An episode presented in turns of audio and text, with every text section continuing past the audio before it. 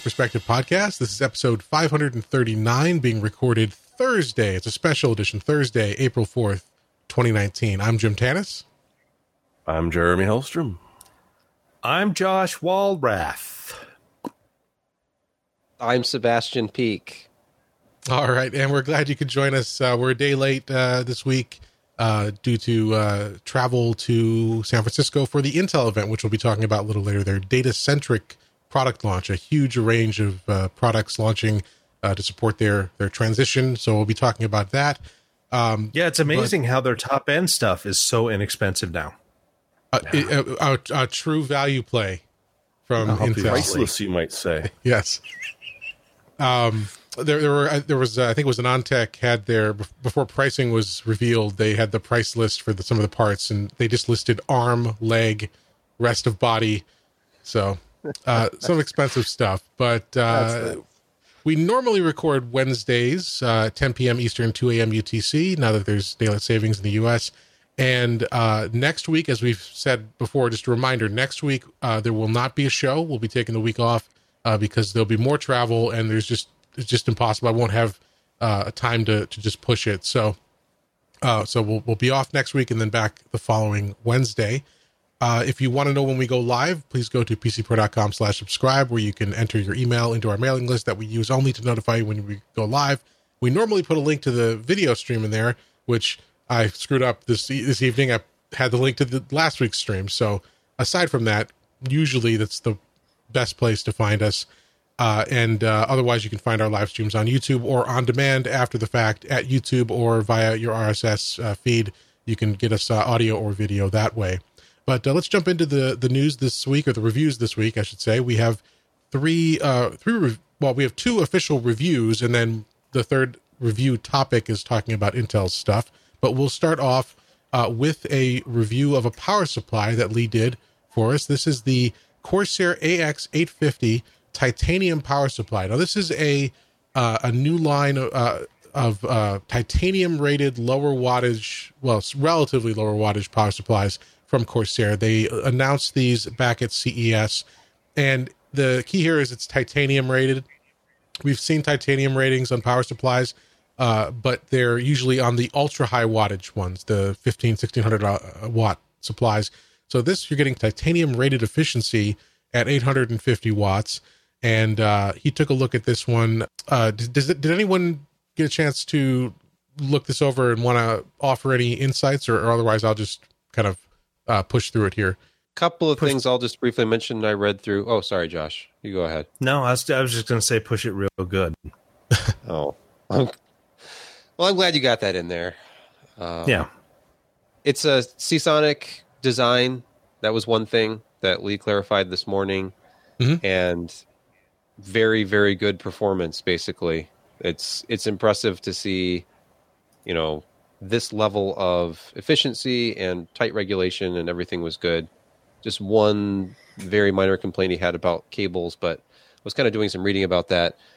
This supply ships with those cables that have like two PCIe graphics card headers coming out of each one. So you have like a 6 by 2 times 2 coming out of a single cable which technically is not a problem. And this is all pushing it's it's all coming out of a single rail. So it's not really the issue that it once was. But if your preference is to have an individual cable for each of the two PCIe ins on your high end graphics card, then you might have to get, you know, an extra couple of cables for this. But that was the only thing.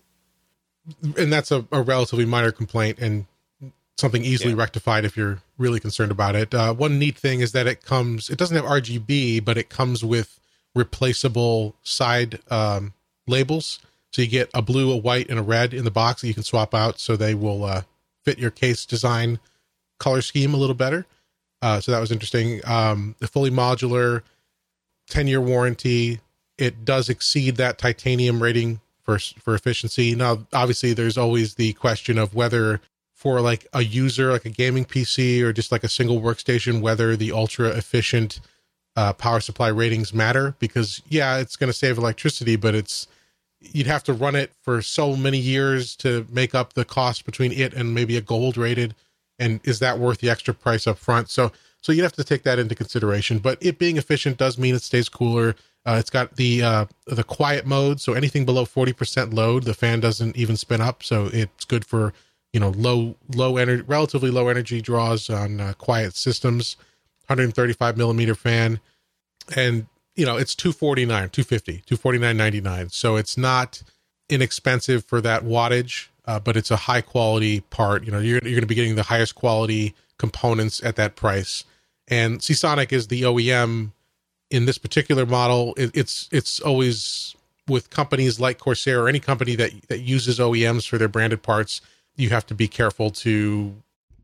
They don't guarantee that Seasonic will always be the OEM or that you know whoever it is for their RAM. So basically, they're guaranteeing a performance level, and they're going to make changes behind in their suppliers to meet that performance level. So, uh, you know, with if it stays at Seasonic, that's great, and if it's not Seasonic for future revisions, it's still going to have the same performance uh, and efficiency characteristics. So, something to check out there. That's the uh, uh, Corsair AX850 uh, power supply, and it's also going to be available in 1,000 watt models as well. Same same performance, other than the uh, the 1,000 watt uh, total capacity.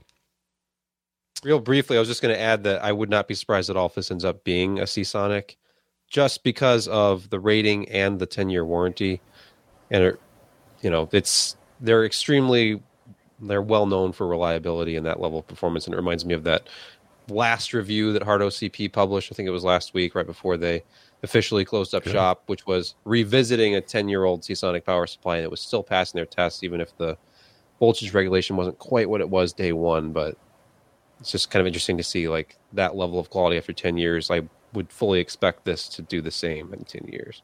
Yeah. What was, what was the Well, it'd price still on be that under warranty, again? wouldn't it? Oh, Uh, 250. Two fifty. Yeah. yeah. Okay. Yeah, for what ten years warranty? You said. Mhm. I'm only repeating this because I'm not very smart. I'm like a parrot on your shoulder without Okay. hair. All right. Is that what's on the back? Bald there? parrot, the most patriotic of all parrots. the bald white parrot. Yes. Yes. Yeah. Mostly found in Vancouver, Canada, strangely enough. All right. Well, Bald speaking white of, parrot. Interestingly, the forgotten Philip Marlowe novel. It was the one. It was the one that uh, uh, Bogart passed on. It was a cold and snowy night. so uh, Speaking, of- of white, white things, yes. Oh Yes. wait, Jesus, you can't say that anymore. Uh, well, speaking No. of, oh, it's true. Not yeah. racist, speaking of but- speaking speaking of the color white in a non-human context, there's another review, and it's the Speaking uh, of spiraling out of control, Yes. Watch live as we go out of business. Uh, the Be Quiet Dark Base 700 White Edition case. Uh, Sebastian did the review for us. We saw this. Uh, they teased it at CES, and he's got uh, the case and, and did a full full review. Tell us what the deal is here. Well, from the moment I saw this at CES, it was I can remember it like it was yesterday. We walked into their suite at hotel And across the room. of.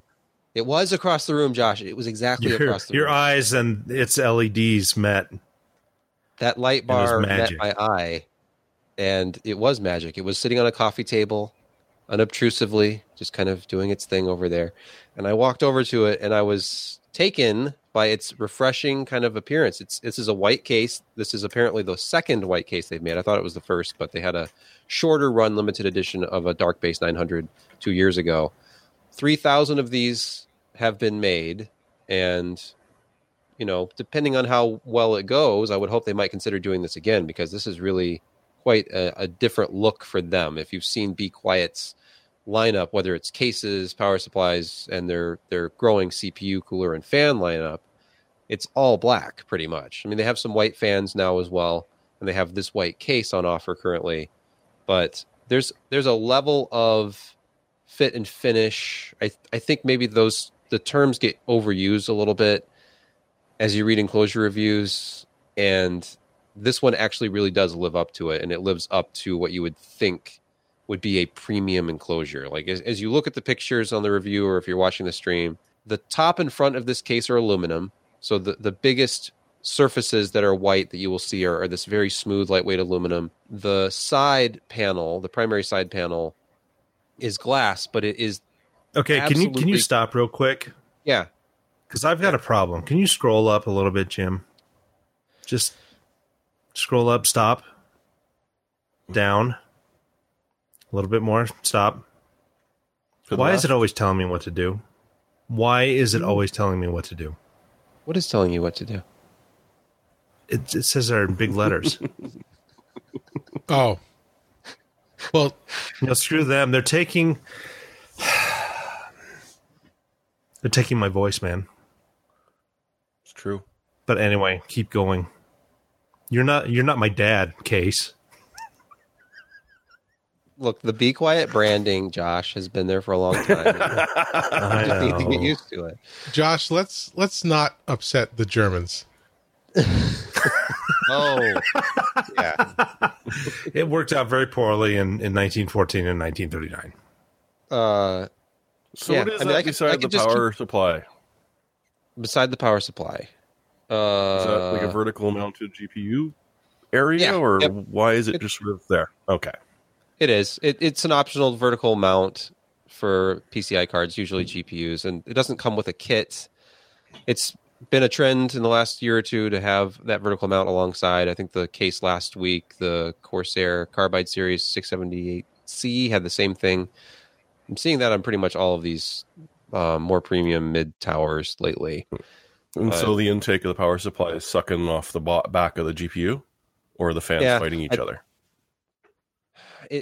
I don't like vertical mounts unless you have a blower style cooler Nope. myself.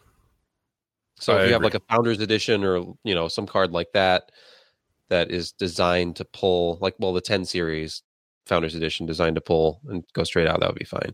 There's a little bit of space between that and the glass. So it doesn't choke out like it would in most cases, but I still would just recommend using a standard orientation but uh one of the things about this actually is that you don't have to use a standard layout.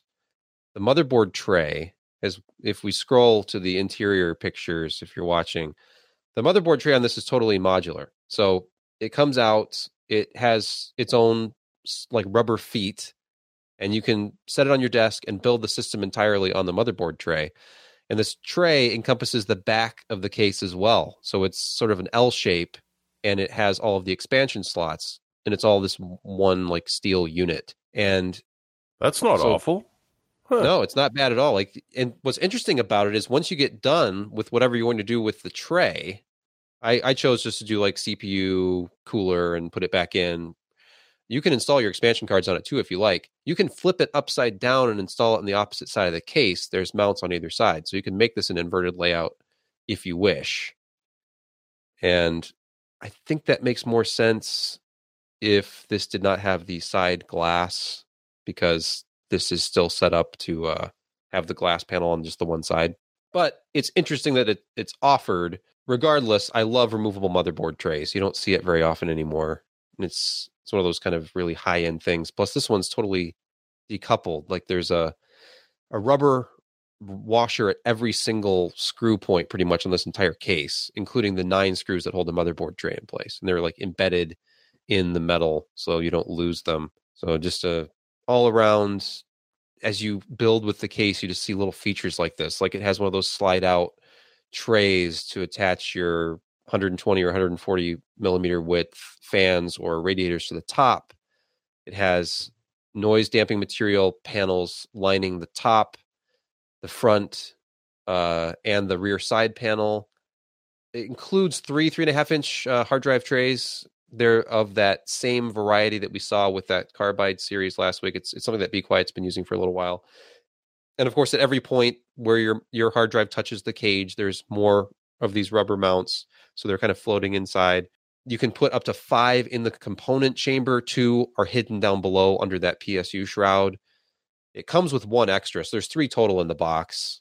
You can buy more. You can buy up to four more, and then it has spaces, default spaces for three SSDs. There's two brackets behind the motherboard tray. Other quick things I'll cover. It has a uh, PWM fan hub. Like it has a powered hub that lets you control it through the front panel. So nice built-in fan control has four different settings, and one of them is a pass-through that lets it just do like PWM settings off of your motherboard, and basically every little kind of extra you might think of or want in a case, I found this to have like it the overall build quality, the convenience features, like the the the fan controller and just really really nice design. It's lighter weight than you might expect from its size and i think that's in that's mainly due to the, the use of aluminum. And then all of this with what i consider really tasteful implementation of rgb like in my pictures i'm using a motherboard with rgb and a cooler with rgb and there's lighting on the on the gpu you don't have to do any of that obviously the only lighting on this case is just the strip that surrounds the front panel kind of like a neon strip is the sort of effect that it gives. And I had it, you can connect it to your motherboard and it'll sync with your motherboard color scheme. So there's like an all purple thing going on in this photo in the review, but you can turn it off entirely or you can manually select it with the front panel to, you know, one of the main uh, colors. Or obviously, you know, go without, but it it it's really well implemented. Like the the cases I've seen that have front RGB generally have some sort of a cable going in and there's like a power lead that goes off of it usually like a SATA power connector this has like copper pads and when you pull off the front panel to access the fans you can just see this row of four copper pads and when you push it back on it makes the connection again so there's no wiring nothing to line up it just kind of happens automatically as you put the front panel back on so just little kind of intelligent touches like that made this feel even more expensive and the pricing on this is actually 199 for a limited edition case that's pretty high end which i thought was reasonable especially considering the case we looked at last week was 200 the one before that was 250 so there's a lot of cases in this like $200 price range for something that's considered higher end and for this to be a limited edition of 3000 it i don't know what you guys think but i i thought it was pretty fair especially considering there is use of aluminum here there's some of the higher end touches. And I saw it selling uh, already. It was marked down ten dollars on Newegg direct from Be Quiet for one eighty nine this last week. It's been selling for like one ninety nine consistently on Amazon. And if you want the black version, you don't. If you don't care for the white, the black version is twenty dollars less, so it's one seventy nine. So, and uh temps and noise were good. Good, yeah. I'm, I'm still trying to amass data so I can present charts that show like one case versus another case. But overall, good numbers. But we're talking like the, the loudest noise I got out of this with the, the current build setup was only like 33 and a half decibels. Very, very quiet at idle. That was with the fans set to auto, which is a standard fan profile on the motherboard. Uh, and it moved enough air that temperatures were not an issue at all. We're talking CPU load, I measured 42 degrees above ambient, and that's with Core i7 8700K. So very good temperatures. That's that was with the uh, Hyper 212 RGB cooler. So sufficient airflow, good temps with the GPU, like 50 degrees above ambient. It was actually only like 67 degrees was I think the high, including ambient air. So more than adequate cooling. Did a good job with noise reduction there are quieter implementations. I think even Be Quiet has some some quieter cases when they have that solid side panel with the additional layer of uh, damping, but it's it's a good trade off. Like you may be like a decibel or two louder with an all glass side versus without, but I think the look of this case uh, kind of offsets that. Like you're probably buying this white one with our RGB lighting more for the style than if you wanted just a totally silent enclosure. And of course, they offer those too. So, and an editor's editor's choice award. Yeah, I mean, if you can if you can spend the money, I would be all about this case myself in that two hundred dollar range. It's I, I could not find any faults with it. It's extremely well made. I got the impression as I was building with it and and over the course of a couple of days like somebody with similar obsessive tendencies to me clearly had something to do with this design. This is this is a case designed by people who understand enclosure design, who understand the computer build process. And sometimes you encounter cases that look like they were designed for for looks alone or maybe they're very functional, but there are some sort of like impractical steps you have to take to complete the process. So- and this was smooth from beginning to end. So, so does anyone sell a white DVD ROM? well, Josh, sure you could find them. I, I have some, but the problem with the white DVD ROMs is uh, That they're a all beige. It's a tan. Yeah, they're a little off white. Yeah. Yeah. you could retro bright one. You could go Yeah. crazy with the. Uh, But of course, there's no space for it in this, right? no, yeah. So it's a, it's a moot point, really. I mean, you could probably find a white external DVD drive. I think What's the I've seen fun one in that? before. Yeah, I have two. I bought one four years. You have a white one? well, at the office, sure. You know, I Not just thought this something. office. It's kind of funny. I- white cases in 2019 stand out and they're kind of unusual. But just think back 20 years when everything was like a beige box. everything was beige. Everything was on off white. That got more and more off white every year. Just when you exposed it to sun, it got yellow. just go down to the hardware store, get a can of white spray paint, just Ah, spray the case no, no, down. Yeah. No. Yeah, be sure to you know cover up that lens in your optical drive. I've had well. one- paint. I did one retro bright experiment this last summer. I had a an old monitor I'd actually given to my sister years ago. It was a 17 inch KDS monitor, a CRT.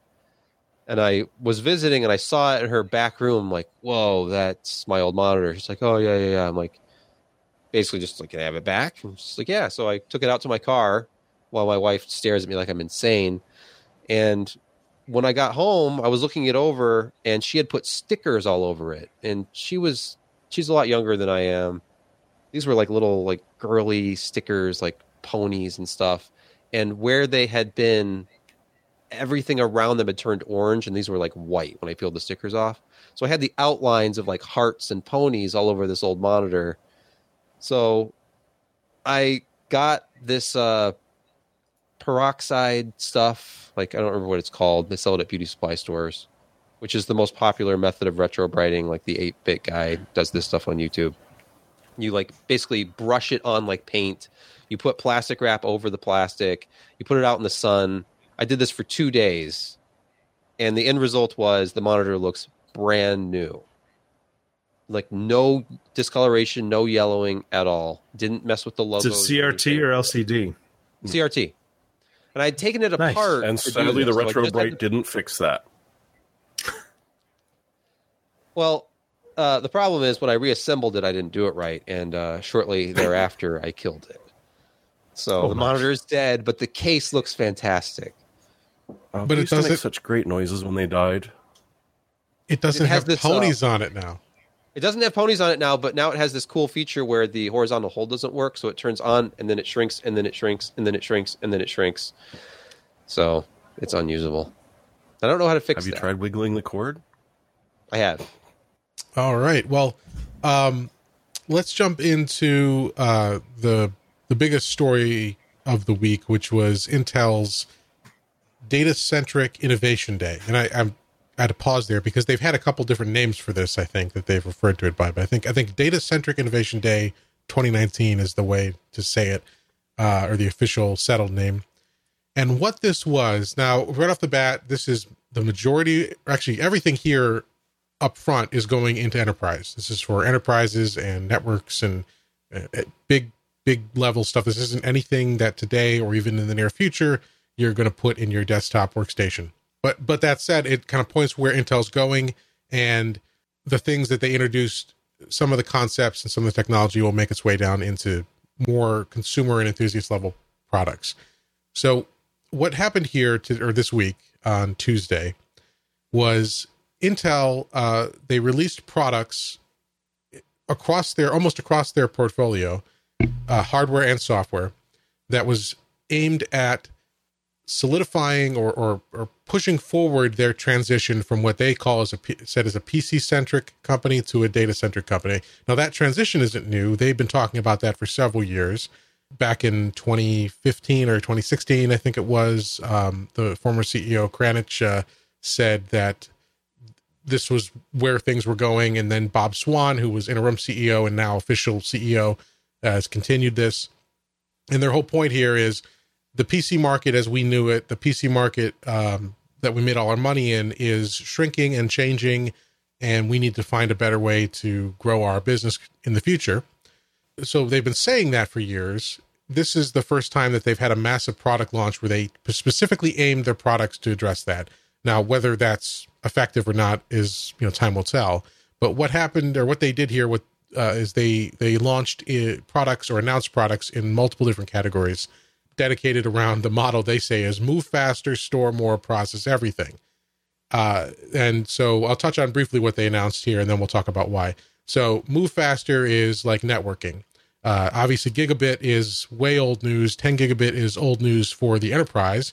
Even even 100 gigabit, which is what they announced here, is starting to get old news with, with other com- companies like Mellanox. But what they announced is a new Ethernet chipset, the Ethernet Series 800, that can go to 100, 100 gigabits and support some new technologies like application device queues or ADQ, which is something that uh, it's not like QoS, but basically it can tie specific lanes in your network to specific applications, and then beyond that to specific calls within those applications. So you're you're guaranteeing lanes or queues for data based on on very granular criteria, so that your high performance critical stuff is never going to suffer or, or can be at the very least predictable and consistent in its delivery over your network. Looking at storing, they announced uh, Optane SSDs. One of them is an enterprise grade uh, Optane DC SSD that now has dual ports for redundancy or enhanced throughput, depending on how you want to deploy it. And then the Optane QLC E1.L, and I, I'm not sure if that's the way to say that, but the E1L, E1.L, is a form factor that's almost like a long ruler.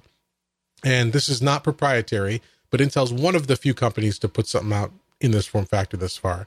This is a QLC drive, but it's so it's not super fast. But this is aiming at Intel's uh, goals to move data from cold storage, which would be the hard drive based into warm storage. So it's a good price for capacity, not as fast as your faster SSDs, but able to be accessed much more easily in an affordable way. And this unique form factor, this long ruler style, uh, can fit into a specially designed 1U chassis where they can fit up to one petabyte of total storage in that 1U. So they're aiming it at density and affordability for enterprise the bigger announcement with storage, well, not technically storage, I guess, but is Optane DC persistent memory. Now, Alan talked about this last year. They've been talking about this for a while. Uh, Optane DC persistent memory is taking Optane 3D XPoint Optane and putting it on DIMMs. So you're interacting with the system through basically a RAM module uh, style. So you have much faster uh, throughput or much more la- much lower latency throughput, and it ex- elevates Optane, which has always been bottlenecked by traditional PCIe storage, to someplace in the middle between between your DRAM and your ultra fast NVMe storage. And the point with this is you can supplement your DRAM with Optane, which is cheaper and allows for more capacity. So DRAM's expensive. You can uh, buy you could go out and spend X amount of dollars on DRAM, but not every application needs the all needs the maximum performance of DRAM. So what this lets you do is is get fast enough performance at higher capacity. So if your application or your workload depends more on capacity than speed, you have DRAM in your system, add a few hundred gigs of this stuff or terabytes even, and you can then at a much cheaper cost potentially increase your performance. Not every application is going to work with this, but it's uh, something to something to look at. And and this is something we could eventually see in the desktop as a just a very fast cache, or, or even as a supplement for DRAM, depending on how it all shakes out. And then finally, they announced a bunch of processors. They updated their scalable line of processors, the the bronze, silver, and golds. Uh, and then at the platinum level, they've got a new generation of 8000 series platinums, the 8200 and then the new 9200. Uh, these are all Cascade Lake, which is the latest uh, server architecture. not a lot of changes at the very at a very fundamental level. They were touting big changes in terms of uh, specific things like AI inference workloads, but this is still Skylake. I mean, we're still at 14 nanometers. Uh, we're still at a, a performance level that is there's not a huge jump in performance in a broad sense. So what they did instead is adjust their pricing tiers so that even though the parts themselves aren't drastic, drastically different, at a at the old pricing level, you're now getting more cores, more cache, or something. So they can point to the pricing tiers and say, "Look at this performance jump." But if you actually uh, put it back down to like a one to one ratio of, of cores, it's not a huge performance boost outside of those specific areas they've worked at. Uh, so before I jump into, I've talked a lot. Before I jumped into uh, why are they doing all this? Does anybody have any thoughts on some of the like the hardware they've announced? And there's a few more things in here that they've announced that we'll we'll touch on as well. But like the dubstep uh, field programmable array. Yeah, sure. Like uh, uh, uh, Agilex, you mean? yeah. Agilex, whatever. Yeah. You know, it, it seems that IO has been really moving in leaps and bounds lately, and especially the past 10 years. I mean, from, uh, you know, from, from the birth of hard drives up to, you know, the first SATA drives, things were really, really, really slowly improving. I mean, sure, we had 10K drives that, um, you know, they they were fast and and the enterprise grade and SCSI stuff that were really horribly expensive. But now we've we've got to this flash based memory, and from when SSDs, when like you know Alan started doing with the uh, the X twenty five or whatever the hell it's called, and up till now, I mean, it's just been massive increases in performance and IOs and capacities I mean, that first drive that he got for what thousand bucks or something like was eighty gigs. Of course, I you know, too bad Alan is here to you know wax fondly upon his his memories in the storage world, but the uh, the stuff that we have now in between just NVMe for the desktop, I mean the the the enterprise stuff that you know, uh, who is that IO group uh, that uh, the Woz helped found? we don't hear anything about them now, but I mean, their storage solutions were super fast and people were paying that money for that. And now we've just eclipsed that kind of performance and, and, uh, density, uh, for, you know, I mean, these, these high end things are, are not inexpensive but it's just all been trickling down. And the consumer and the people who want to price out a, a moderate enterprise system still gets a tremendous amount of, of power out of these for not a whole lot of money. That's yeah that's true. And so they're they're they've got a graphic here that they showed a lot which is sort of this pyramid of how they're viewing the storage market. And You've at the top, you've got DRAM, which is the fastest. At in the middle, this was blank initially. This is the problem that um, where persistent memory comes in. It's the the uh, the need it addresses. Then you've got Optane DC, which is their enterprise grade, uh, you know, more re- faster and more more reliable, but still traditional solid state drives.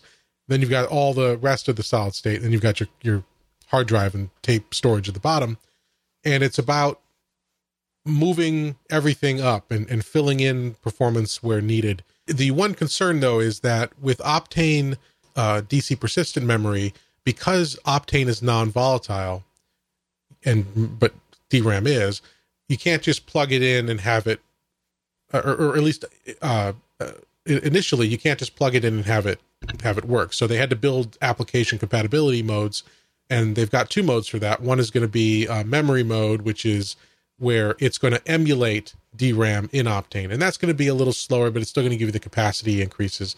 And then there's app direct mode where going forward, applications can be aware of uh, persistent uh, or non volatile system type memory and know what to store and where. And that will be your best performance. So there, there are some considerations there uh, in terms of what the software side of this is going to look like to take advantage of this of this new hardware.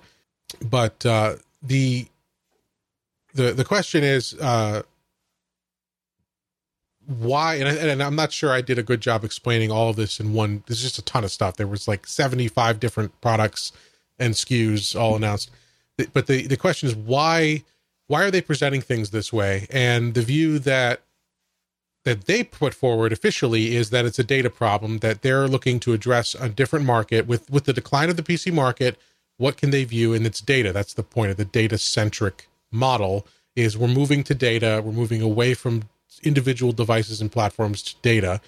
And their point was we're generating all this data. It's a tremendous amount of data. Only 2% of it can be analyzed with our current infrastructure and workload setups. So let's provide a portfolio of products from CPUs, traditional stuff, to newer stuff like Optane persistent memory, to the networking in between and all this.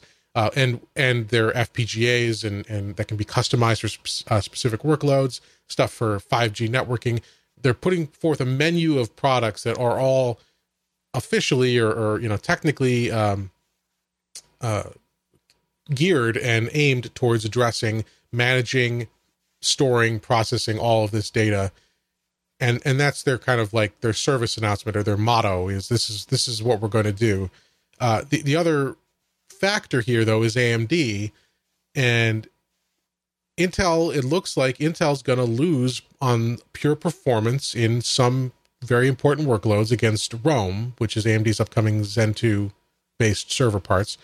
And not only that, but they're they're going to lose on features too. Uh, Rome is going to have significantly greater numbers of PCI Express lanes, and they're going to be PCIe Gen 4.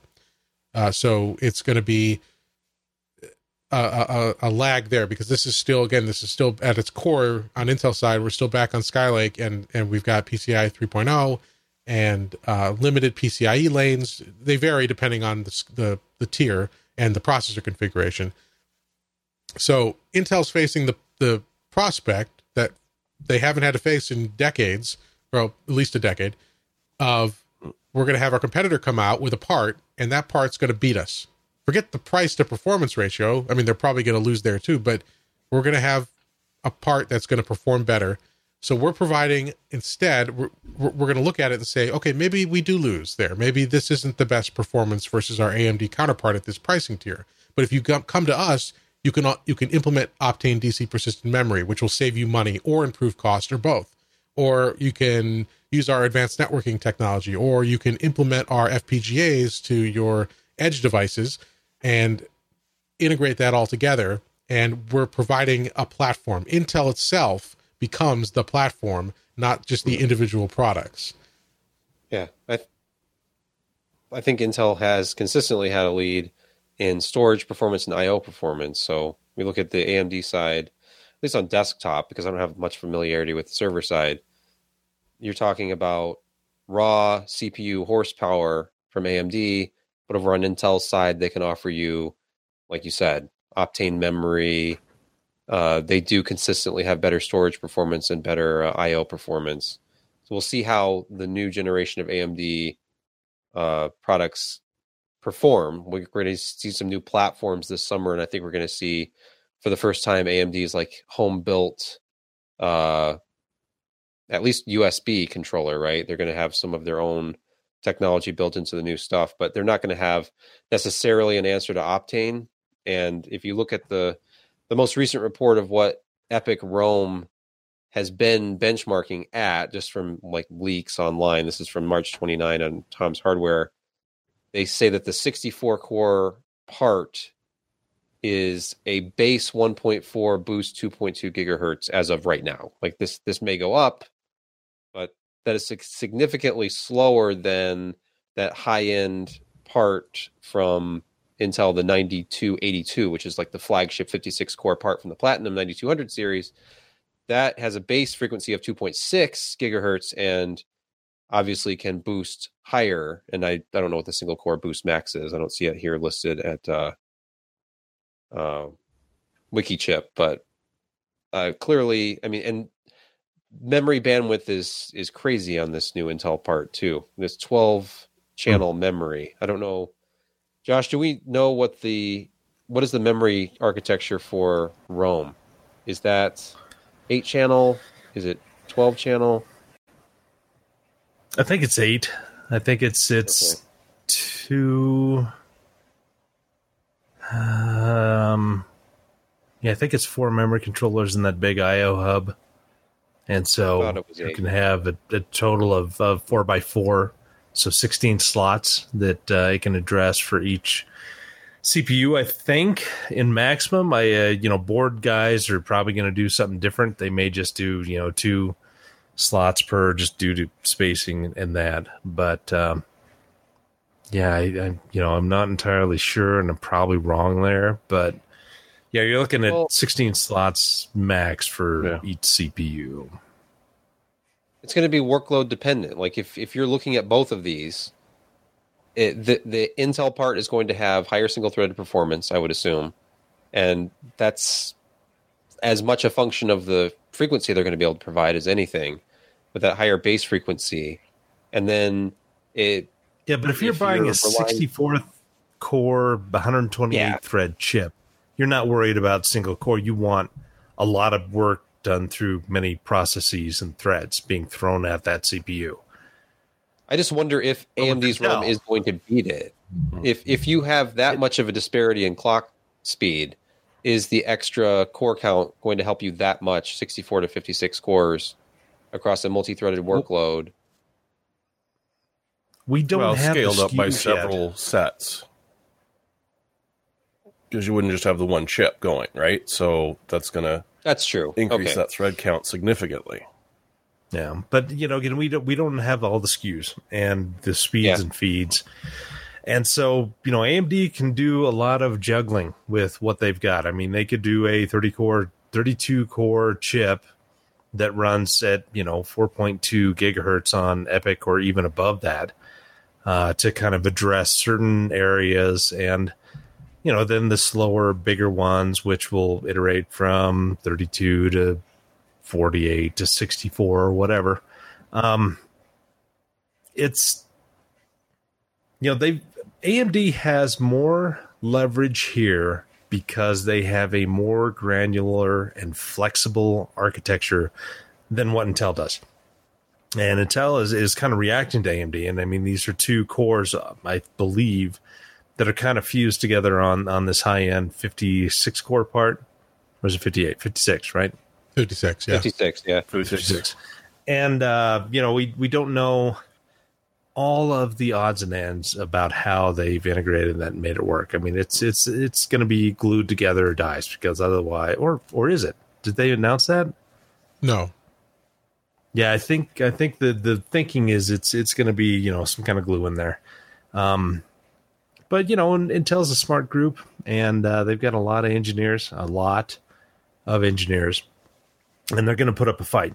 And an AMD may have an advantage through the second half of 2019 because of process technology, because of how flexible their architecture is, um, their use of, of a separate I/O chip with all the chiplets could be really, really good. It all depends on how uh, the Infinity Fabric works and how low they can get the latency in between communicating in between the chips and the I/O and the memory, all that stuff together.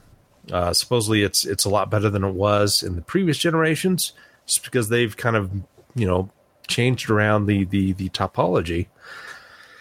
But yeah, Intel had no choice but to react and do something like this. I mean, it's a 400 watt TDP part. I mean, that's Yeah. that's significant. That's the big thing, right? Like AMD could, if they keep their power draw and heat down, become significantly more or significantly less expensive to run. Uh, they're already cheaper to go out and buy, but now you're looking at your power costs over the course of a year, and if it's significantly under 400, well, that's that's direct to, to dollar savings uh, for you to cool it, for you to power it, for do everything, which is a big thing now. And I mean, the D1600 series is, is a decent compromise. Like Intel does have some lower cost or low power parts, but still, like you're looking at some of these SKUs and it's like 400 watts is times, you know, a That's dozen. that's a lot of pull, and that's that's a lot of cooling. That's a lot of cooling in a one U rack, and it's probably not going to be one U rack. No, those those won't be the plat- the 9200 Oh, God, platinums. Well, that's the other thing too. So you're you're not going to be able to officially buy a 9200 series platinum. I mean, I'm sure we'll have a video where Linus goes and finds ones on the streets of Shanghai or something, but you're not going to buy And the drops part. it. Yeah, well, Yes. that's a given. Uh, but you- you're you're Yeah. going to buy from Intel their specially designed servers that they're going to partner with manufacturers to distribute. So they have a, a, a design that they've created for that series. Uh, you can have optional air cooling or liquid cooling, and that's how you'll get it. You're going to get a complete package at that price level, and it's going to cost Yeah. thirty thousand, forty thousand dollars. no, easily. How, how much again? Uh, in, in in the many in the tens of thousands. Pro- you could probably you, you could probably get one for low twenties if you went pretty minimal on the options, but But how well would like you be able to? about s- a car here? yeah, You know, since it is a lake architecture, how well would you be able to skip it across water? That's a pretty big package. well, it's a it's It's got a big heft to it. Yeah, yeah. If you if you hit if you have the angle right, probably get some distance. Yeah, it is a Get fair size 15, ship this time. 16 skips out of there. Mm-hmm. Yeah. So But those resistors at the bottom is going to cause some friction with the water and it's going to slow it down. So maybe you'd only expect 10 to 12. Depends on the skew you get. So uh, there's a lot of stuff uh, that they announced, a lot of stuff that may never hit enthusiast level or consumer level. Some stuff that will, uh, but you know, it's it's pointing to where this company's going. Uh, I also briefly mentioned kind of the rollout of this. So available today, and when I say available, I don't necessarily mean you can buy it immediately, but they're they're officially launching it. So you know, go to your vendor if you're an enterprise and start looking at this stuff.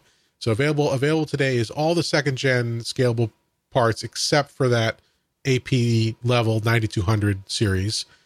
The Xeon D600, which Jeremy uh, mentioned, which I neglected to mention, which is their their lower power. It's the uh, predecessor, or sorry, the successor to the D1500. So this is a Xeon part uh, that is meant for lower lower power usage or lower power implementations, things like NAS devices, high end networking equipment, stuff like that. So that's launching. And they finally got to 10 nanometer. And yes, it's uh, 10 nanometer On the FPGA. on the FPGA, technically. Um, so uh, also also launching today is the DC persistent memory, Optane DC, and then the D5 uh, P4326 SSD, which is that long ruler style one we talked about. Uh, available in Q3 will be the Ethernet 800 series, and uh, and then available in the second half is how they said it will be the Agilex FPGAs and those high high end 9200 Platinum series parts. Um, and then yet to be determined is their dual port uh, Optane DC SSD uh, for for launch there. True. So stuff is rolling out, and uh, it will be. I mean, we have to wait for AMD, which apparently we'll hear more about at Computex. We have to to see how their uh, platforms shake out and see what pricing and actual performance are. And uh, Two months away. Intel's got Yeah. 97 plus percent of the market and enterprises and server server deployments don't change over overnight. So Intel's still probably going to hold a vast majority of market share for many years, but this could be where we see things finally turn and AMD starts gaining more. Uh, Well, even even the 14 nanometer EPYC stuff has already been slowly grabbing some some market share. I mean, not much. I mean, maybe we could say that they're getting a larger percentage of growth than actual overall market share. But that's Yeah. you know primarily because they've got a solid product, but Intel just can't make enough chips at 14 nanometer right now. well, so And when you're everything. Baidu or Amazon or one of those companies, you, you can't wait. It's like, no, we have Yeah. to scale up now. Right. Well, I mean, it was funny too because on the other side, so Intel's have having their issues with fulfilling uh, demand. AMD, when it launched EPYC, had no vendor partners, and it, or you know they had very limited, and it was at least six months into the product launch before you had actual choice in who you can get the servers from, and so that's ramping up, and that's going to continue to grow. So, stuff to watch out for like I said, nothing immediately that's if you're if you're an enthusiast like a, a gamer or you're doing high end workstation work on a sole workstation, this is nothing here is going to affect you in the short term. Uh, but it's it's worth watching as as we see how Intel continues this transformation, especially now that Bob Swan is full time CEO, which was announced last week as well. Uh, that was surprising because uh, there was some rumors that he didn't want the job uh, initially. He was the interim CEO. He was just going to keep the seat warm, but he he uh, took over. And then when he was CFO, um, he was also fully on board with this transformation. So him becoming full time CEO, having that that mindset of this is where we need to go as a company, uh, that'll be interesting to see.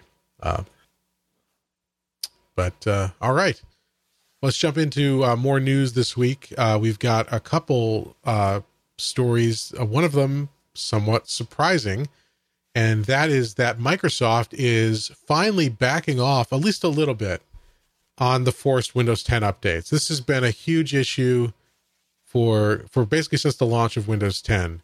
Uh, but why don't you tell us uh, what the deal is here, Sebastian? Yeah, they had a blog post that went up today, and it's titled Improving the Windows 10 Update Experience with Control, Quality, and Transparency. And as you read through, they say that they're excited to announce significant changes to the Windows update process. And basically, what this amounts to is feature update rollouts are no longer going to be forced upon you. So you will get a notification that it is available, but then you're given a choice of when to install it. And they have added that pause updates for up to 35 days features to all versions of Windows. That was something that was in the Pro version before. And it says all customers will now have the ability to explicitly choose if they want to update their device when they check for updates. And this does not uh, apply to devices that are at or will soon reach end of service. It says in that in that case, you will still be getting a feature update automatically. And feature updates are not the same as the uh, the roll ups, like the quality updates, that sort of thing. It'll still be pushing those out to devices, but at least those major, like twice a year releases of Windows, like basically new versions of Windows, will not automatically download and install on you. Another important thing about this that I thought was very smart was most people, I would assume, like just your average person, doesn't really go into and check the active hours, which is kind of buried a little bit in settings. So for your average person who buys a Windows 10 laptop and never gets past creating an account and just using their machine, active hours is set by default to 8 a.m. to 5 p.m. I always change mine to like the maximum number of hours. I have mine set to 8 a.m. to 2 a.m. on every computer. And what this is going to do is it says it will have the option to let Windows intelligently adjust active hours based on their device specific usage patterns. And of course, Microsoft uses, you know, whatever you think about it, they are looking at your activity on the computer, whether or not you send it to them is something that you can toggle off in the settings. But they're going to use some of that data that they accrue as you use your computer to say, oh, well, they they use their computer typically, you know, in the evenings from six to 10 p.m. They'll leave you alone during that time period. So even if there is a roll up or some other update, it's not going to be bothering you. You turn your computer on during active hours. Theoretically, you wouldn't have to sit through one of those like 20 minute uh, please wait, do not shut off your computer ordeals. So that's nice. I, was, I thought that was a nice touch. If if for nothing, if no other reason than most people have never gone in and changed that, I assume, other than power users. So, and and then the ability to pause updates is nice, but you only can do that so often. At some point or other, you will have to in, install some of these updates, but getting a notification instead of just when you go to restart your computer, see like update and restart, and then update and shut down, and not really having a choice. So, Yeah. Although Is it this is, I'm- update mandatory? Right. I mean, because that's the thing. They say they Yeah. say feature updates. Microsoft is going to be the sole arbiter of what is a feature update and what is Yeah. mandatory or required. So, but I bet you Like know quality. you're What's a feature or, or what's a bug? sure. So, but at, at least uh, this will give folks a little more control in some situations. I mean, the, the whole deal with with this was that when Microsoft went to this model, we as a society did it to ourselves because, on the whole, people didn't update their Windows installations, which allowed for malware and viruses to spread. But Microsoft, when they went to this model, they had to get it right. They had to, if you're going to force updates on people, they have to work, they have to be fully vetted and and minimal chance of of issues, and they've screwed it up so bad. And uh, let's see. Just want to get this straight. Uh, as a society, we did this to ourselves. Jim Yes. Tanous, 4 4, 2019. Okay. Well, we know where Jim will be going when he is poached You by know that's corporate that's world. very that's very digital justice of you. Yeah. digital justice. hmm I don't I don't understand that reference. It's okay. I never understand any of Josh's references. It's okay. All right. Well, you have an excuse. You're a digital justice warrior, Jim. Oh, oh, it did. Oh. Okay, a, a DJ, a D, jub, DJW. DGW. All right, good. Okay, so check for that new feature coming up in the uh, the May update for Windows. Check for that mandatory update that allows you to pause updates and Yes. uh, potentially not be forced to update further beyond that. This will mean I have to install 1809, doesn't it? I Uh, I think so. I think so. Well, nineteen oh. That's the new they're up to about mainstream 50%. version, Jeremy. Yeah, they've broken 50%. It's doesn't take them very long at all. All right, uh, let's check out uh, the next news story, uh, which is uh, some some news about uh, AMD's 2019 plans that Jeremy uh, found for us. Yeah, as we sort of alluded to earlier. But yeah, May 27th is going to be very interesting because that's when Lisa Su is going to do a pre Computex uh, press conference and, you know, more or less a, a flagship speech. And they'll be covering, uh, I mean, Zen 2, because we are getting a desktop refresh along with the, the X570 chipset they're going to show off immediately. Uh, going from previous releases, there will be numerous flavors of X500 chipsets. And interestingly, because uh, they usually go and get ASMedia to do a lot of the tape outs for their motherboards, ASMedia wasn't actually ready for PCIe 4.0. So AMD is doing a lot of the stuff in house. And that more or less means, you know, more money for AMD, which is a lovely friggin' thing. But over the past couple of months, we've seen uh, a huge jump. Uh, sort of as Josh mentioned, that there's been a lot of that the market share itself isn't huge, but the speed of growth is. So going back to quarter four 2017, they had a single percent of the overall server room market. This past, uh, at the end of the last year, they were up to 3.2 because a variety of companies like HP, uh, Lenovo, Dell finally started to sell EPYC processors, or EPIC based systems? And at the same time still taking advantage of these the, the silicon drought coming out of intel. We're seeing chromebooks with with amd cpus in them which is you know very very new to the market. You're seeing uh, asus putting out some of their rog laptops and there's a ryzen inside. It's it, it, it's really good news for competition in the market and AMD specifically, where we're seeing them starting to show up in more than just pre-built systems, which has been their bread and butter for a very long time, where you need to know what you're doing and you know be very knowledgeable about the market before you're even thinking about AMD because you've got some vague memory of your brothers, sisters, nephews, uncles, sons, daughters, roommate saying they had really bad drivers 20 years ago. And some people have just never forgotten this for whatever reason. It's going to be a very interesting thing. And as we sort of mentioned before with the Intel, we're going to see PCIe 4.0 coming out on AMD first. Uh, you're not going to get that for graphics card. That's that's going to be for the enterprise centric stuff, uh, just like it was for Intel. But it's a huge step forward, and it's AMD sort of getting there first.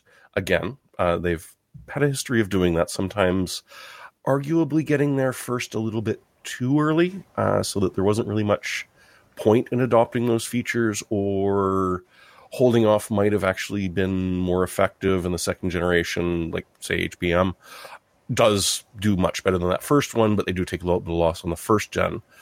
But just hitting PCIe 4.0 is going to be a huge thing. It's going to be a big attraction for people that are picking up large, expensive server boxes they're not planning on upgrading for five to 10 years. And now they're not going to have to think about it. And AMD is really, really good at backwards compatibility, so that thing is still going to be kicking around. But as most of the people are interested in, we're going to be seeing Zen 2 on the desktop coming out. You probably Q3, maybe Q4. We're also going to see Navi. There's going to be a bunch of that uh, to coming uh, during Computex to let us take a look at what these chips are going to be able to do. And of course, the, the new Threadrippers for those of us that like to sort of bridge the, the gap between workloads and, and workstation based tasks and gaming. It's going to be. Yeah, I'm, I'm, I'm going to disagree with. One. Oh yeah, disagree with you a little bit. Good because I'm getting. A, I think that to uh, cough all over the place. I, I understand. So mute yourself and cough away as I hijack your little. I you know I think, I think we're going to see Zen two on the desktop sooner than you're thinking because there's there have been rumors that the uh, the X five seventy chipset. Mm-hmm has had yeah. issues and that's that's and then they don't necessarily want to release Zen 2 without a chipset and motherboard designs that will definitely run PCIe 4.0. But if AMD does that, they're leaving a lot of money on the table. Because at the beginning of summer, you're going to start seeing OEMs ramping up uh, their designs that are going to release for you know back to school as well as holiday. And if they're not offering that, it's going to be not great for AMD. Again, they they've got an advantage in, in in the process that they're using. It's it's a more dense design. It may not be that great in terms of being able to to push clock speeds. I mean, they're going to be able to do that a little bit, but where they really get their money is is manufacturing and and how many dies they get in a wafer, and it's a bunch from looking at those chiplets because they're those chiplets are pretty small I mean, their IO stuff is going to be older 14 nanometer stuff where there's plenty of manufacturing uh, capability from a variety of partners to be able to do that. But the 7 nanometer chiplets is really where they're going to make the money. And so I think that we're probably going to see uh, certain X470 boards that may have been overbuilt that will support PCI 4.0. Now, there's some there's some debate here that some of the the the basic chips that, that kind of power all this won't be able to handle that. But then there's others that say, yeah, these things respect that you do a BIOS upgrade on here, and it's going to be essentially 4.0. And the biggest winners of that are not so much like graphics card, but again, storage. Uh, mm-hmm. You know, I mm-hmm. think Phison has got their uh, PCIe 4.0 being shown, and you know whether or not they'll get them out by a June July timeframe is is uncertain, but certainly second half of the year there may be a market for them, and especially if AMD is successful in getting that into the enterprise.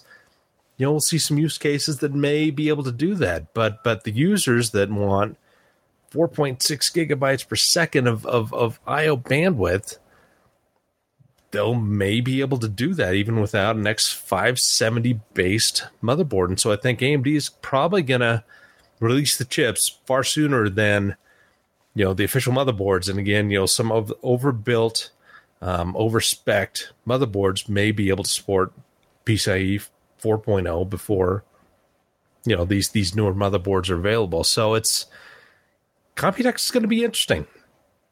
And uh, you know what we find out and where AMD's share price is going to go is really going to depend on what they announce here and uh, what they're able to actually deliver. Because I think they're making a bunch of seven nanometer chips, and it makes no sense to be able to have them sitting in a uh, warehouse when they can actually start getting them out in decent numbers to consumers and OEMs who will utilize that and not care about you know 4.0 uh, necessarily, but there may be an option for some users to at least utilize that functionality if, you know, if that's their bag, baby. Yeah, if and when it becomes useful for you and I and everyone on the, listening to the podcast. Because yeah. I'm, I'm really, yeah, I love the idea, but I'm really not going to notice the difference in my storage just sitting at home and launching a Steam game. Yeah, there'll be a slight bit of an increase, but it, it's you know it's for their the household user PCI 4.0, we're to have to wait for stuff to catch up. We're to wait for it's like uh, eSATA or sorry, uh, SATA Express. It's useless until you got something you can plug into it. But I, I, I mean, I hope you're right. They just, just like get them out there. I'm sure they'll be backwards compatible, and it will be fun to be playing around with a motherboard that you know it's rated for PCIe 4.0 and eventually you'll get a BIOS update that you can do that, which would just be you know fun to play around with. Yeah, absolutely, and it'll, it'll open up a whole new range of testing too. Of is it really 4.0? Yeah, exactly. Is it really 5? One thing I was going to no, it's 4.0 E. Hmm.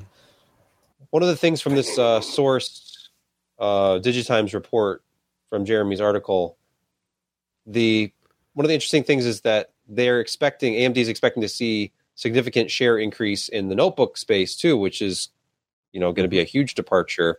We were talking about a minute ago the back to school season will be coming. Manufacturers are going to be ramping up production of laptops, and there is a chip shortage from Intel currently, and that is going to be a big win for AMD at least in the second half, well, the, the middle of 2019, because they were talking about Asus Tech, uh, HP, Lenovo, Acer making orders for AMD CPUs for laptops, including gaming laptops.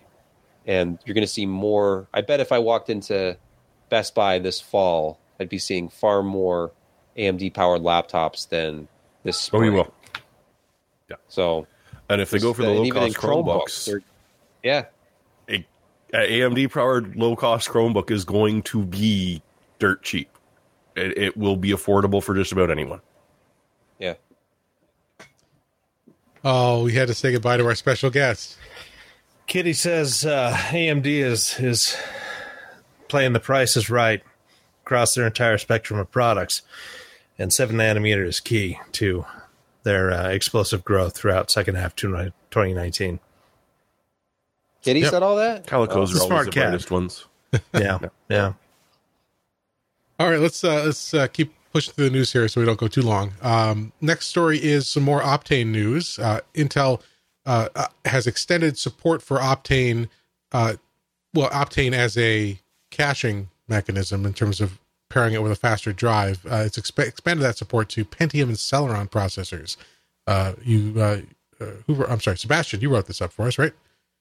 Yeah, when Optane came out, and if you watched Allyn's review, I know he, his last review for Optane was the 32 gigabyte one. I think a year ago he did a video on that for us. And back then it was still like this is for core processors. You have to have like a Core i3, Core i5, Core i7 to to be able to use this. And it was a limitation in your BIOS. It had to detect one of those processors before it would allow the feature. And now, as long as your motherboard supports it, so this might require a BIOS update the latest version of the Intel RST driver does enable support if you're on.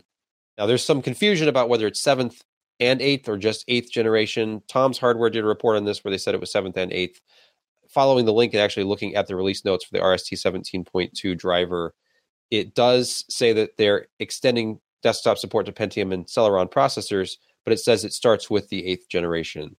So if you're on eighth gen or if you're planning on an eighth gen system, this is kind of a nice thing where as long as you check with the motherboard vendor and they have this enabled, you can put together a Pentium system, get yourself one of the cheaper Optane drives, pair it up with some either you know slower SSD storage or or, or spinning storage, and take advantage of that on a low cost system where before you would have had to spend more on a CPU to get this unlocked on the same motherboard.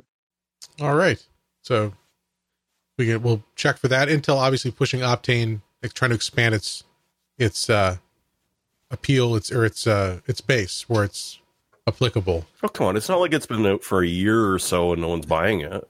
Yeah, well, uh, you wouldn't know that from their presentation. apparently, apparently, Optane is the best thing in the world. Uh, it does have its uses. I'll I'll say that it does have its True. uses. Um, all right, next up is uh, story from Jeremy on uh, the 2019 Hackaday Prize. Yeah, so they've been doing this for better part of five years now, and I've always been impressed by it.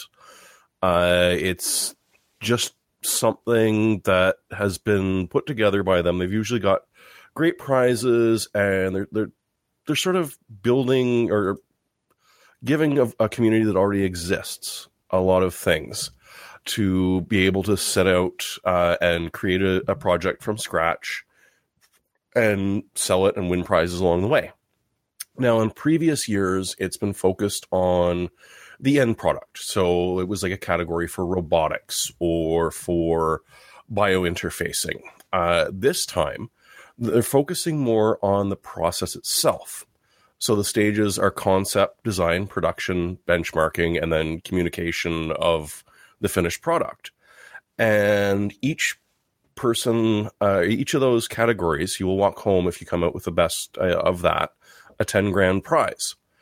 The, the final winner, uh, which is significantly higher than it has been in previous years, is $125,000 and a residency at a place called Supplyframe Design Lab, which I never heard of, but it's it's one of those incubators where you know they take gifted technologically gift, yeah, gifted individuals and give them a space to work, give them the resources to create the stuff that they want to, and obviously from the, the bent of this particular design, go into production, going to, into showing how good it is, going into getting the product out there and communicating to people that you know buy this thing it's available and making it. So this will be going on for a while. And for the most part in order to start out all you need is a well documented design. You don't need an actual product. You don't need a damn thing. Just a really good idea and you know the demonstrating an ability that you can actually run a project. And they've also got a bit of seed money uh, for people that so the projects that are voted on, uh, they've got five hundred dollar uh, increments of money that they will give out to help you, you know, as you're hitting the prototyping stage and everything like that. So it's worth keeping an eye on, even if you're not interested in participating, and just anyone can go into it because some of the projects that come out of this are just amazingly incredible. Last year there was there was a, a six degree of freedom arm uh, that came out, which is better than anything on the freaking market right now, uh, using uh, soft grippers and that. And it, it won, I believe, best overall uh, for last year. And it was just, you know, some 20 year old that had this idea and finally got the backing to do it. And it's now being sold just about uh, anywhere or being, the design is being used uh, in major factories and other robotics places. So it's just a lot of fun and it's worth keeping an eye out. And I, I put a link to some of the past coverage I've done if you're interested in what the past projects were and uh, who won them all. Keep an eye out on it. it. It's just, you know, a hell of a lot of fun. Awesome. Very cool. Uh, speaking of incubators, my son's elementary school class has an incubator full of chickens, uh, or yeah. uh, full of full of eggs that became chickens and they did they all, the cl- or did they have the heartbreak of that egg I, isn't doing anything, Daddy? I think they all hatched, uh, but hmm. they asked the kids asked, "What happens to the chickens?" And the teacher says, "Well, the the girl chickens will go and live on a farm and lay eggs. What about the the boy chickens?" And she wouldn't. She they wouldn't get to go to McDonald's. well, yeah, they're going to be put in a nice pot for everyone. Actually, it's more of a grinder that has a metal chute that, anyway. Yeah. Calling. Any, uh, let's uh, to get those beaks in there for a special texture, man. uh, let's uh, continue on here. Without it. Uh, so, uh, Jeremy, uh, returning to you, you had a story about uh, a the return of a classic role playing game. Oh yeah, uh, on the computer. We've known it was coming out for a while if you've never played Paranoia, you missed out on one of the most ridiculously fun uh, one shot sort of role playing game nights of your life. It, it, it, was a perfect to do at a gaming convention where you've got a half dozen people who've never met each other in their lives. Because the idea behind the game, if you're not familiar with it, is you are living in paradise. The computer has made everything perfect. It has solved all the problems, and you are happy about that. If you do not answer yes to all of these questions, you will be killed. And then a clone will be popped up, and we will ask them again until you start saying, Yes, I am happy. The computer is perfect. The computer is my friend. Sounds reasonable. Your job, Yeah, your job was to go out and get rid of all of the mutants and members of secret societies that have grown up and are against the computer. Of course, you yourself are a mutant and member of a secret society, as is everyone else in the party. So the idea is essentially to get each other into positions where you're allowed to kill off the person. Along with such wonderful, helpful things as the best weapon that has ever been designed in the world, the thermonuclear hand grenade, which you can toss, you know, with really good about 20 meters or so. It has a blast radius slightly larger than two miles. So, very useful. It's going to be an interesting thing. Uh, it's Cyanide uh, Entertainment and Black Shamrock that are going to be putting it out. And before probably the end of the year, and sadly, you're going to be controlling all four people in it. I hope they do get a multiplayer version where you can now be terribly, absolutely horrible to each other, which is the entire idea of this game. It's fun, and if you don't like that, please report to your nearest happiness officer to have a pill. We could all do with a little more happiness pills. Yes, yes, you could. All right. Uh, let's see. Last story of the week, uh, last news story is uh, from Sebastian here. He's been uh, yes. checking out the crowdfunding campaign for something. It looks like he's got a model for us. I do, as I this is the destroyed my digital clock. The Sentry 2.0 console size enclosure. Yes, they sent one of these for review uh, about a month ago, I think, and I have not gotten to it. I'm going to get to it this week or beginning of next week. But like you said, console size. This is about the size of like an Xbox. It's a computer case. It's it's one of those crowd funded, very specifically designed cases like we've seen in the past from like Dan cases and N N case with the M1. And this takes the idea of a mini ITX enclosure and it it merges it with kind of what we saw from the Steam machines. This is like the Steam machine concept lives on. And I've seen a couple of different ones. Uh, Patrick Norton was showing me uh, there's another company that has one that's similar to this, like this $200 price range. This crowdfunding campaign is asking $260 for this. The first version of this was very popular. It was considerably overfunded, I believe, when it went uh, through its Indiegogo campaign. This one is about 37%, I'm seeing uh, as of today. It's only started on April 1st. So it's well on its way. And the appeal of this is you're you're putting a mini ITX system in a relatively small enclosure. We're talking about seven liters of total volume, and it can hold a full size GPU. It has just the length to have a full size GPU alongside a mini ITX motherboard inside. This is not made to be ultra lightweight. This is not an aluminum enclosure, it's steel. And just from a brief hands on with it so far, it feels extremely rigid. This is like thicker rolled steel construction, so it's pretty durable. And you, you can look at the video and the pictures on their website. It's it's an interesting idea, like the way everything's laid out. You've got like uh wonder who like provided quadrants. That fan. The fan in that picture right there I actually own. the there is a, a GamerStorm low profile fan that I bought a oh, long time ago. For I know those colors. Oh right, yeah, yeah. The the Noctua fan is in one of these. They use different fans in some of these different uh, clips in the video. Oh, okay. But, uh, the the Deepcool fan has a bigger. Uh, the Deepcool cooler has a bigger fan, so it's actually a little bit quieter under load. But anyway, uh, just just interesting, and I, will be taking a, very close look at this and see how much I can cram into this and see what the thermals and noise are like. It's a, it's a very perforated case design, so I assume there'll be some decent airflow at least through the one half of it. So interesting idea, and just another one of those like how small can we make a full size gaming system? And I, I love the idea of continuing on with the Steam machine and maybe in honor of that, I'll just install Linux on it and see what I can do with uh, current titles on Linux. If you're using a triple slot uh, GPU, can you get a cutout and a blower on that little grill part? That would be sweet, wouldn't it? I, I don't know if I it can would, take really would. one side off, but yeah, that's a great mod for this. The scoop intake, yeah, mod. Mm-hmm. All right, so check that out at Indiegogo if you're interested. And uh, Sebastian, are you, are you do you have a review on the horizon for that? Yes. Uh, as soon as I've wrapped up my latest case review going up soon, this is going to be on the test bench. So that'll be the next case review you see.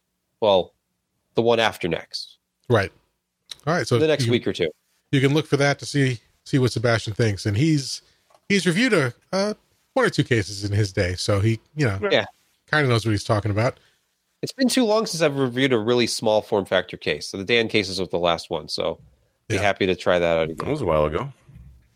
Uh, so uh, let's that's the end of the news. Let's jump into the picks of the week. Uh, I'll start. Uh, I've got for my pick. It's a monitor arm. Obviously, nothing too exciting here, but monitor arms. Uh, I always like to use them because they they both let you position the monitor correctly for the best viewing angle and ergonomics, but it also keeps the stand off your desk so you can have more room to pile junk and whatever else you've you've got uh, on your desk. Because i know when i see those pictures on the battle station subreddit i know that that isn't what your desk looks like all the time. So this one uh, is cheap which is good because a lot of these monitor arms can get expensive but it's also very basic. It doesn't have up or down adjustment at least not uh immediate like you can adjust the angle or the height of where it connects to the bar but you can pivot turn uh basically position it anywhere else other than uh, up and down. So you get to the height you want, and it stays uh, pretty sturdy. I've, I've got it connected to a 27 inch iMac right now, no problem with the weight. And that iMac is heavier than any monitor you're probably going to put on there. So, Mm. so it's working well for that. And what I like about it too is that it's it's very low profile in the sense that if you swing the bar to one side or the other, and then tilt the monitor so it's parallel to the wall, it's flush up against the wall. Whereas a lot of these other monitor arms, just the way they are, it uh, they with the multiple joints and stuff, it's hard to get it all the way back. So this gets gets you the flexibility of uh, of having different configurations uh, for your monitor and twenty six dollars. Uh, so this is the Vivo single LCD monitor arm at Amazon. There's a number of companies selling this form factor. Uh, so just you know find the one that has the rating and the price that you need, and uh, you should be all set there. Yeah, it's a lot cheaper than that system you saw at CES that had the flush arm on it. Which one? I'm trying to think. I think it might have been Asus. But the idea was that you could it came out, but you could stand it up and the stand Oh. itself recessed into the back of it. Yeah, that was uh, Samsung. Samsung. Yeah, Oh, it was a Samsung. That's what a Okay, there Samsung you do monitors. No, yeah. no, but that was a whole monitor. It, like that stand was built into it. They're not selling the Yeah. low profile separately, but uh, Fair enough. Yeah. All right. Uh, next up is this uh, Jeremy with the display. Well, I mean, if you're going to have uh, an arm that can hold up to a 27 inch display, you might want a 27 inch display. And this one is uh, it's a Canadian. This is Canadian price, but it's on a significant sale. And you know, you get 75 hertz tops on a FreeSync display that's IPS. It's not going to blow you away and be the most amazing monitor that you've seen on the market ever, but at 200 bucks, it is not a bad way to go. It's it's relatively cheap and it's IPS. I mean, there are those that are going to scream and yell that well, it's 1920 by 1080, but a- as we were Sebastian and I were mentioning earlier on, sometimes the eyes just aren't good enough to deal with ultra high definition and still be able to see things. So this is not going to have any motion blur going on it, and you're if you're like me and getting a little bit older, so 4K is just a little bit hard to see. Go for it. Why not pick up two, three? Well, it's, it's hard to fine. tell from the pictures here, but I'm not sure this has VESA mounting capability. So you couldn't use this Glue. with the monitor arm. Oh, just glue it. Nah, I didn't look at that.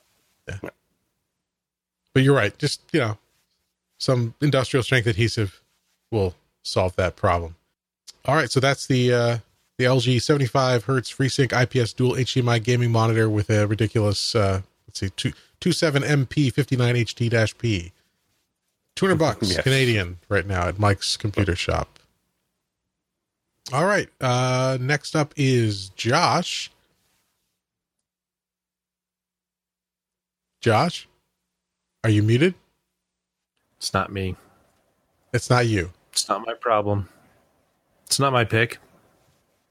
Who are you talking about? Yes, it okay, fine. you know, if if you're if you're not willing, if you're not willing to spend two hundred bucks on that Intel, uh, what six sixty p drive that's been on sale for seemingly the past three weeks, and you want something cheaper, this is a good option. It's not a great option, but it's a good option for 106 bucks, 105 bucks. You get a one terabyte NVMe drive that Jim had reviewed. It's not the fastest thing on the market, but it's a hundred bucks. So if you want a game drive that you don't want to spend double the amount on to get double the space, don't feign, you know, you, you won't feel like you need two terabytes. This is a great drive. I mean, it's it's not fantastic for you know compared against other one terabyte NVMe drives like the My Digital SSD and some others. Uh, but those are you know those are 180 to 200 bucks a pop. This is you know it's going to be slower. It's not going to do sustained writes very well. But once you get the game installed, it's going to be faster than spinning Rust, and it's got a lot of capacity. So it's a nice mix of price performance for those who are in the market for such an NVMe drive for like, you know, a game drive or even just, you know, an OS drive with games on it. It's going to work perfectly fine. If you're wanting to do something heavier than that, you're going to need to spend money elsewhere. Mm-hmm. And this is the I don't think I don't know if you said this is the Crucial P1. Crucial P1. Yeah, that's the product. 100 currently. That's what I uh, on, said. On sale at 105 dollars for one terabyte. So close to that consistent 10 cents a gig. So Yep. close. So close. They're flirting with it, but they haven't gone all the way. They're on like Well, some second have, and third but- base. But yeah, Yeah. it's getting All right. pretty serious. But you know, there's no baby in the oven yet. What? Nothing. Jim, just mark this down. You can do a jump cut right there. I. Uh, okay, never mind. Uh, babies and ovens. Um, Mhm. uh, but uh, why don't you tell us about uh, your pick then, Sebastian? You've got something for us, also storage related. Yeah, if you are a fan of fast storage, as we all are, uh, one of the things that's been popular are those Samsung drives, like the T3, T5 is the current one. I have a T3. Lexar is bringing to market their new professional. Uh, the one terabyte is the one I picked just because I think that has the highest potential performance. I saw articles about this this morning. They're launching this new SL100 Pro portable SSDs. They're USB 3.1 Gen 2. Apparently, they did not get the rebranding message, which I guess would put this at 3.2 Gen 2, but who knows? Anyhow, the actual potential performance of this are reads, uh, like sequential reads of up to 950 megabytes per second, writes at 900 megabytes per second. So this has the potential to be some seriously fast uh, SSD storage on a USB 3 port and much faster than what Samsung is currently offering. So comes with apparently both cables just like the Samsung drives. Seems to be a similar form factor to the Samsung drive, so I'd be very curious to get hands on with one of these and see like what kind of real world performance you could get out of this. Like you could almost just run this as a boot drive uh, if your system supported it. I can see doing like a portable Linux install you carry around, and with that kind of like significantly higher than SATA throughput, this would be a, an interesting drive. It's probably going to be like creatives, like moving large uh, video and, and image collections around, but one terabyte for what is this? Two hundred and thirty dollars, two hundred and forty dollars for this kind of speed seems pretty good. Yep. And that's the Lexar Professional SL100 Pro. Yes. All right. Well, that's that's it for the show. Anybody have any closing thoughts? Uh, Josh was chuckling about something earlier. No, you're muted again. I He's just he's just miming now. He's screwing with you. Yeah. Uh, you know, I was, I, was, I, was, I was reading something on Twitter that had nothing to do with hardware, and it was funny. It made me laugh Okay. like a clown.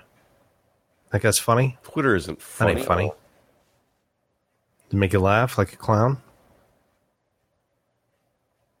Well, Okay, well- that way, Vinny. Well, thanks for joining us uh, this week. Uh, I hope everyone uh, has a uh, good week coming up. As just rem- again to remind you, no show next week, but uh, we'll be back after that. Um, I need to get a mailbag for Josh because he's been asking about it, and I just haven't. I've been either traveling or sick, and just haven't had a chance to. So I'll say I'll No more excuses. Because, you know, recording, recording it is easier than editing and publishing it. y- yes. Uh, well, even I just- understand. Sure. Thank you. Thank you. So I'll put out, I'll put it out here. I'm uh, if you have a question you'd like Josh to answer of any kind and any content rating, just uh, send All right, I uh, uh, make some notes here. send him a, a tweet or send us a tweet or an email. Uh, get it to us. You know, you know, just tag it. Make sure that we're we're our individual Twitter accounts are tagged on it so we know. And I will also send out a tweet asking for questions uh, soon, maybe tomorrow, and then we'll have Josh record that in the next uh, early next week, maybe whenever his schedule allows, and get that up for you. And that may, maybe that'll be like a nice substitute if we can have that published next week instead of the uh, the podcast. But but no promises because I'll be gone the entire week uh, almost. So I'll, I'll I'll do what I can. But uh, Okay. Awesome. So uh, thanks for joining us, everyone, and uh, have a great week. We'll see you next time.